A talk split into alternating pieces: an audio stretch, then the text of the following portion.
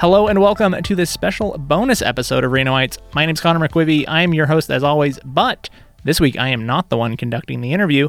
This episode is a collaboration with Vibrant Voices, which is a diverse student newsroom based out of UNR.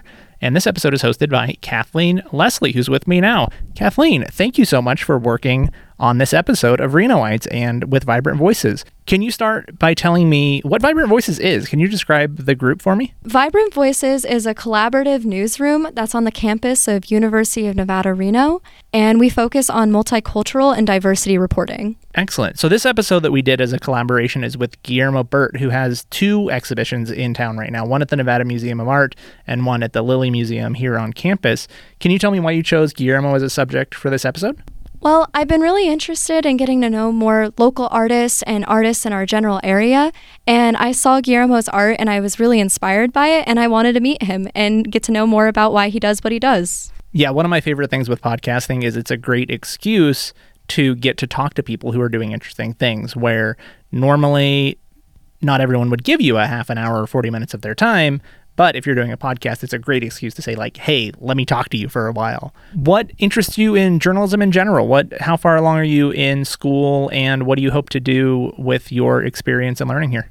So, I'm currently a sophomore and with journalism, I'm kind of still figuring out what I want to do, but I'm interested in broadcast news. I love podcasting and audio. I think audio is a really cool form of storytelling. My dad and I have always listened to the radio growing up, so I've always really enjoyed that. And for me personally, I'm hoping that with whatever work I do, I can create a bigger impact. And that's why I really admire the work of like advocacy reporting, and that's why I'm part of Vibrant Voices. Excellent. Well, thank you so much for working with Renoites this semester. I've had a couple practicum students over the last couple seasons, and this is another opportunity to collaborate with Vibrant Voices. Lynn, who was a former practicum student, is the founder of the Vibrant Voices newsroom, I believe.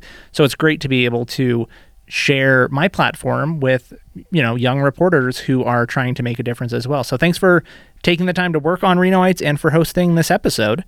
Thank you. It's been great getting to be a part of this. And now this week's episode, hosted by Kathleen Leslie with Guillermo Bert. Thank you for being here and welcome to Renoites. Well, hello everybody. Uh, good to be here. You have two exhibitions being shown in Reno, one at the Lilley and the other at the Nevada Museum of Art. Can you tell me more about those? the main exhibition, which is a retrospective, uh, quite large. And then, because of the scope of the exhibition, mainly two series called Barcode Series, is a very conceptual work, and what is after that is all connected. So we thought that would be a really good cut for this particular uh, group of pieces for the show. But the University of Lilley, which worked really close to the museum, decided to do an early work. Essentially, some pieces from previous series, like two or three different series in the past. Some of the very large collages and with sumos and things like that. So I, am really excited that they collaborate because some people that doesn't know much my career and my early work, then they're going to have the opportunity to see that. Can you tell me more about your career?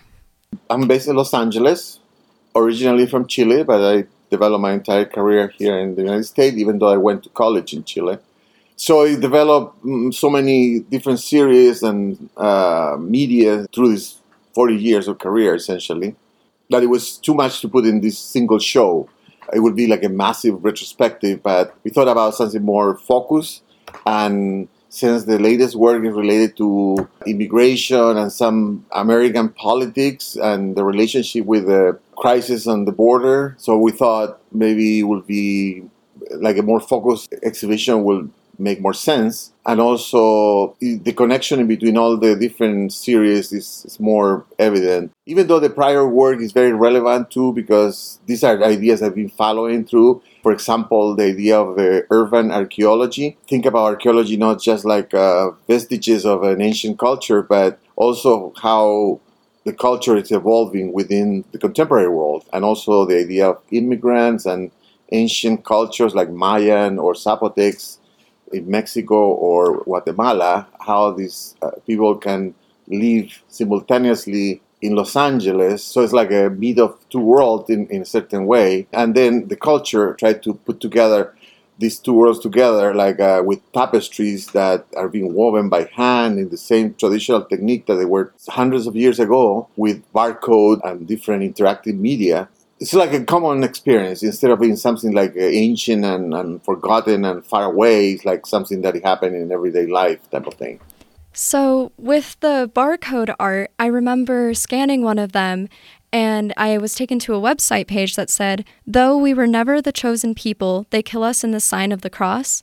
How did you choose those quotes? Each piece, each of the textiles is um, based on somebody who's relevant for the particular community. I went through several countries, the different countries, with my crew and you know group of people that I, I work in the project and the filming and the, you know, all the different uh, stages of the of the project, and encountered through narratives and through uh, word of mouth who are the people that they're kind of relevant for their culture, like they feel that they're relevant. We ran into this poet in the south of Chile. Her name is Graciela Huinao, very well known and very interesting poet within the community, but not as well known beyond that, you know. So we kind of discovering to a certain degree. And her poetry was uh, blowing me away. Very interesting, very powerful. And it talked, you know, politics, you know, about the colonization and, and all that. It's still happening in Chile because there's dispute about land. So all these ancient problems, like, they're still current. It's not like something that happened in the past, but something that is still debated in the present. So I, I did a piece on her. So the piece itself is based on her so we have a video documentary film when she read the poetry and talk about Mapudungun, which is the language of the Mapuche.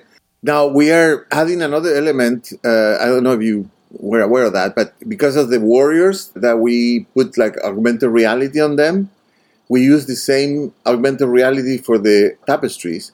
So you can actually scan the tapestries and you see the layer of the video documentary in front of the tapestry and listen to the story. That's really cool. And speaking of the Warriors art piece, can you describe in more detail like the process of making that and what it meant to you? I've been doing um, a lot of representation of immigrant. Uh, I did a, an important work. It's called Tumble Dreams with mapping projection on tumbleweeds, and that I thought, you know, like a plant that doesn't have a root and it goes through the desert. It really kind of resembled the journey of the immigrants in the desert without roots and without you know like a nomadic kind of situation. So suddenly it hit me that you know this community. I've been thinking about that for a long time. I just looking. I was looking for a way to represent that. You know, when you have like a statue or sculpture of somebody who is uh, big to do, you know, like scientist or somebody, they wanted to do like a sculpture on him. And I always felt like the, the people that do certain things first line uh, workers or first line responders, they don't get that because uh, this is not so heroic in the traditional sense, but all together as a community, if you're talking about millions of people, every morning they wake up five in the morning and they take a bus to you know to go to work and work all day long, and particularly the people that work in the field actually, uh, they're just this work is like crazy, you know, like they have to fill up these things with fruits and things like and ran to just it there, so waited and then right back all day low, bending their knees. That kind of work I wouldn't survive probably like a day myself. So I, I feel like those people doesn't have a recognition, doesn't have a somebody who really tell them that they are just so important and so relevant. So what I thought it hit me like the idea of the Chinese terracotta warriors. What happened with them is that they were buried for 3,000 years. And then suddenly they find out in the excavation that there was this army and then they dig it out. And then you see them all there and they are just so impressive, but were so hidden and invisible. So I thought that this is a perfect metaphor, you know, these people are invisible. They're everywhere and they're, they're an army, but nobody can see them. And when the pandemic came about, I thought, you know, now everybody can see them because you had to get somebody to deliver the food to your home and somebody had to still go and pick up the, you know, the, the crop from the fields. And who's going to do that, you know? I mean, and if you don't do that, then you starve or you can't eat or you cannot, you know, survive. So at that point, I, I realized that these invisible people, they become visible and people realize the value of that community. It happened to be my community, the Latinos in general, that take you know these menial jobs. Uh, they're so relevant. So I thought uh, we're gonna do an army like the warriors, but sort of like the, the American experience, like warriors here in America. and all the workers, you know, first line workers, first line responders. So I have um, carpenters and cleaning people and nurses and firefighters and you know all of that and they look pretty impressive actually. And if i go in more detail in terms of aesthetics i would say that it was really interesting because you know i was thinking about the landscape of the border in between um, united states and mexico. And usually it's the desert you know the desert the arizona desert you know all of it. So i thought the desert usually had this rock that they are like you know with lines. Those lines are geological layers you know so the time is being captured in the in the landscape so you see the landscape, you see the time being laid out on top of each other. And I thought, you know, these people should be the same. You know, should have that kind of. They're coming from there. They should come with the time, with their own time. So I, I sliced the images. I 3D scanned the people, and then uh, I make the 3D models life size, and then we slice it um, in the digital, like uh, the files, and then we cut each individual layer with a laser and then we put it back together. So you see all these layers no? Uh, like a, a, figure that is a life size it has like 500 to 600 layers. And then those layers because they are like an eighth of an inch interval you, you can see the edges like pixelation or something. And the entire thing there is a certain uh, level of motion. So they're not static, they're not old.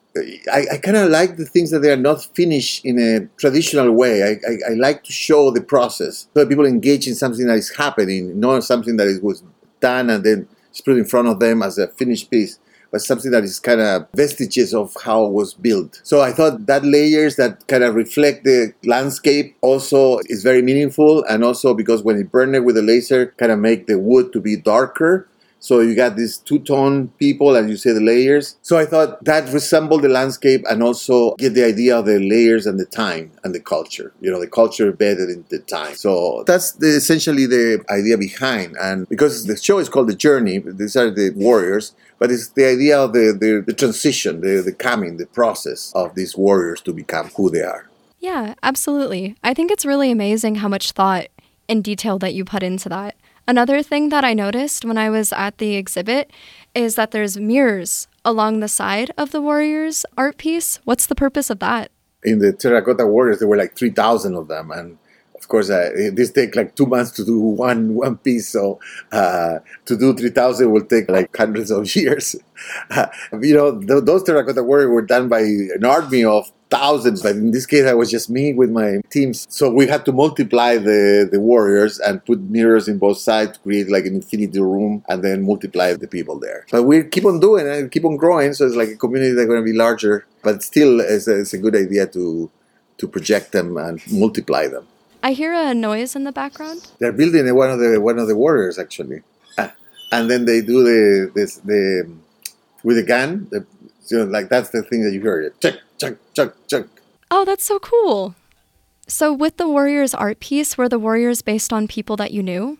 Yeah, mainly I started that way. The first that I did is uh, Margarita, my cleaning lady. She cleaned my home once a week, I guess, for the last few years. And then Alex. Alex is my carpenter, you know, the guy who was making the noise. After we cut all the layers, he, they, we had to put it together and build it layer by layer. So he put the glue and put the new layer and put the nails, and he had like metal bars in the center to line them up. So uh, yeah, it's, it's a very tedious and long process to build one piece, you know. I know earlier you mentioned uh, Tumble Dreams. That was one of my favorite art pieces when I went.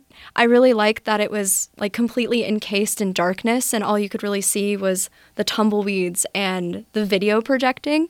What was your inspiration for that one? Can you tell me more about that? I thought, metaphorically speaking, uh, the tumbleweed sort of represent the idea of a nomadic form or somebody who doesn't have roots and it has to be blown out by the wind.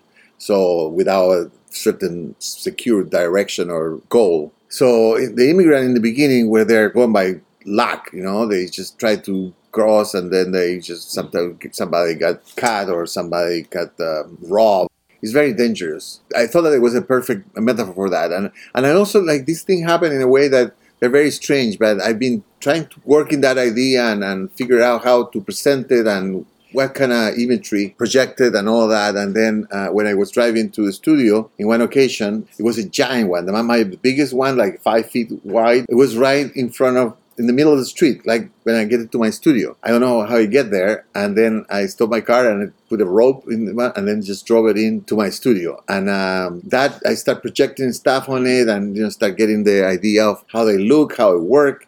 I was surprised myself how well it worked because if you project something, the, the projection has to be a surface, like an actual solid surface, but the light goes through the layers of this very thin, you know, like a straw kind of sticks type of thing from the tumbleweed, but all the layers get to be projected, and you can make the pictures in your eyes or mind or something, and, and it come out pretty solid. Uh, so you can really see the videos, particularly the emotion, because if it would be static, it might kind of decompose a little bit uh, or lose quality.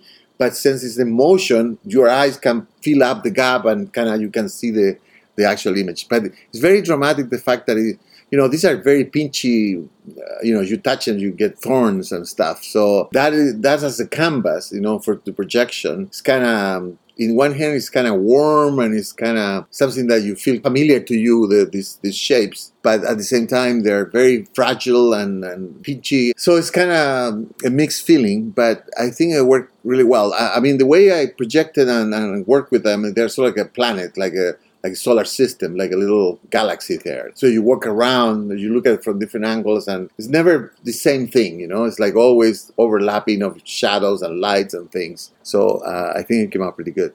We were concerned uh, actually because we did this originally in Los Angeles based on a grant that I got from the city of Los Angeles. But the exhibition was like everybody got that grant, so they were very different kind of work, one right next to each other. So it, the piece looked good in itself, but it wasn't. You know, they were not. Nothing was connected. There's not a theme or anything. But in this case, because you're talking about different other angles related to the same overall concept, when you see the actual tumble dreams, uh, it kind of make a lot of sense in that context, and I feel like you get a lot more out of it.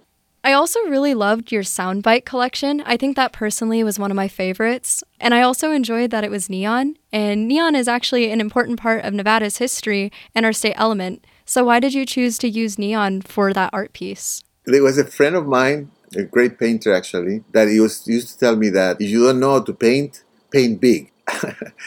so uh, I thought you want to say something that it would be eye catchy, you do it in neon. It has a certain magnetism, you know, like you see a neon, you get like like a like a fly or like a moth to be stuck to it, you know. And the colors they're so seductive, very bright, and the light is you can beat that. This is hand blown neon, so it's like a real thing, and it's sort of like an old fashion technique into a certain degree, but can identify with the 50 or something. It's sort of like a, essentially signage. When the when capture your attention, you know, you put it in neon. And so some of the pieces, for example, you don't have the right to remain silent. Of course, it's a contradiction in itself, but it's very straightforward. I mean, people really understand the message. Cannot keep silent if you feel like you have to speak up. So it's a, like a like a way to say that it's kind of a little funny, humorous to a certain degree, but it's very serious politically. They have another one that had more specific political points, but uh, there's another one that says there's no I forgot how you said. Oh yeah, um, there is no filter for toxic culture. Yes, there's no filter for toxic culture the center is in motion and it has this Sardus material kind of logo in it. But the idea that, you know, you use filters to do this, any kind of pollution, you have a filter for it. Oil pollution for the cars or any machinery or whatever, you got a filter. But for toxic culture, it's not really a filter, and that's, that, that's definitely an issue. So you just question that whether anything can be done because uh, obviously nobody wants toxicity in their life, but we can we can avoid it. I mean, now become everything become toxic. The culture itself, you know, become toxic. So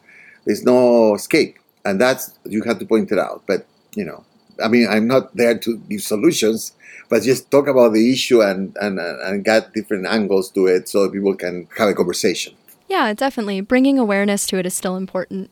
Yes. And then the, some of the other ones with gold bars uh, about the Inquisition and about the fake news and all of that. You know, I thought the idea of sound bites in politics, uh, there's a lot of things in politics that well, you know, I'm an artist, I'm not a politician, so I'm very critical of the, the entire political process because uh, there's too much money on it. People that got more money got more exposure, they got more ears and eyeballs, and then they, they have all these people that repeat their talking points, which are these sound bites, you know. You just come out with something, some strategies come out with something, and then they just pound it and pound it, and people start getting in their heads and it's not like it's about about like a dialogue that you can uh, really understand what's going on. It's about convincing people without having them think about it. It's just like something easy to digest essentially. That's the soundbite and this is what i do. You know but you know with a twist of course. But that's essentially this they're very kind of whimsical as you wish or, or humorous yeah, absolutely. And what else, like what other emotions do you hope for people to get out of your exhibitions?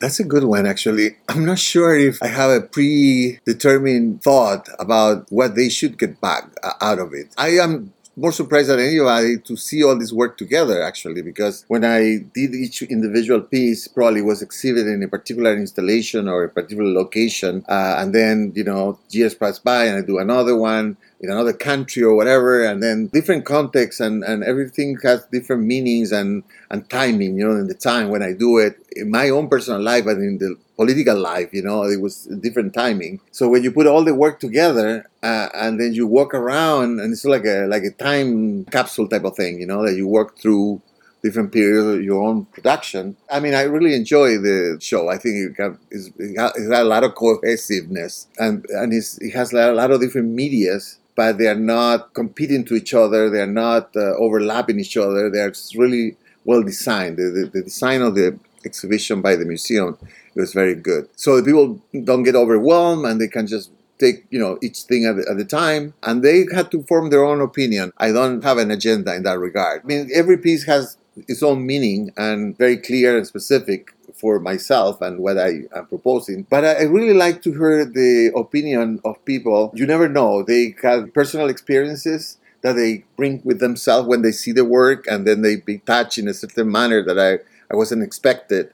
Uh, and that's really for me is the more interesting thing to see how the people react not because I wanted to react that way, but because of the spontaneously how the feelings about the material, the texture, the images, you know, the entire experience. Yeah, that makes sense. What does it feel like for you to make art? And what does it feel like looking at the art you've created? So, to make art is, is a full time job for me. It's like a lot of work, you know, it's like just like a job. I do spend all my time thinking about media and building stuff and engagements and you know just how to build this uh, network of communities and ideas and go to shows and museums and travel just to get some interesting perspective on some of the issues I've been thinking about. There's a possibility that I do a project in India next year and in something in Europe as well. And they're going to be customized to their own particular communities and people in that region. It kind of keep me on my toes and, and try to feel like, you know, these are very serious moves. Uh, you have to kind of step up and do something really interesting. And also you have a lot of uh, element that you've been carrying through with you that you started from the beginning and after you do so much then you select certain ideas that they kind of feel that they belong to you so to speak you collect them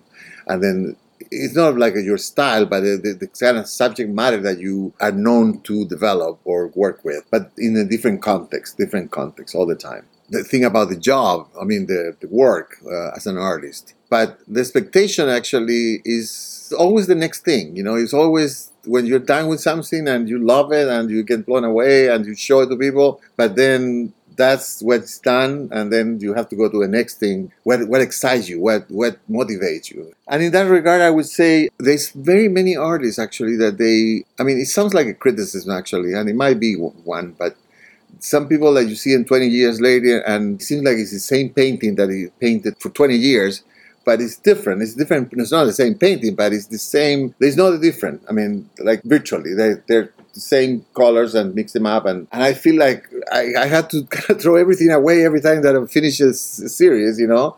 Even the technique that i use you know either it was tumbleweed uh, tapestries neon uh, big life-size sculptures and you know so my next thing is a, a different story. It's not I'm, I'm doing i'm thinking about something else and thinking it has different visual references, and then you have to go along with it. So my work is not about uh, style, but about substance or, or concept.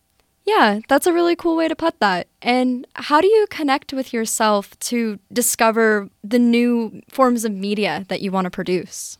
Well, there's a lot of things going on, and I try to keep on top of, of things. There's so much innovation in technology, but traditionally, I've been always going to what's called high and low, you know. I mean, one, one of the things that I, I, am thinking about working with is the, the idea of uh, cross, cross pollination, you know, working with bees and working with the wax and the bees and the whole thing. But this, because of the idea of immigration too, you know, but that will integrate actual bees in the process. But the idea of just like a reframe the, the discussion about immigration to a process of cross pollination you know, something that is a positive concept, and everybody understand that the bees bring the pollen and create a better world and more variety and more colors, and it's good for the fields and good for the growth and all of that. But if you see it as more a political term and term of borders and different status of citizens, you know, all of that, then it's an, it, there's no win proposition. You have to kind of be beyond beyond those uh, obvious limitation and, and, and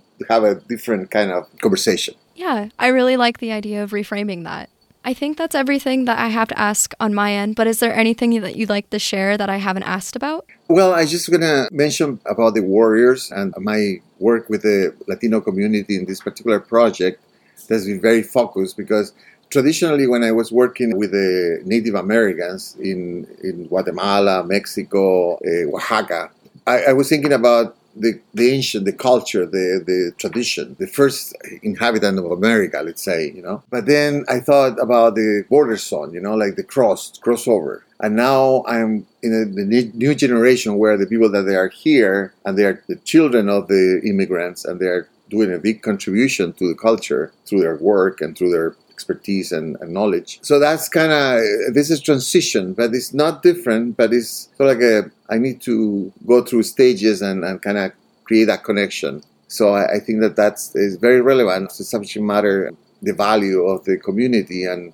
how been demonized in too many instances. But I had to propose this warriors exhibition as so like an homage to these workers, which is really definitely deserved. Yeah, absolutely. I think that's really amazing. Thank you so much, Guillermo. Thank you. I mean, great. It was great talking to you, and uh, I'm glad that uh, we did this. Listeners, thank you so much for tuning in to this special episode of Renoites, a collaboration with Vibrant Voices, a student newsroom from the Reynolds School of Journalism at UNR.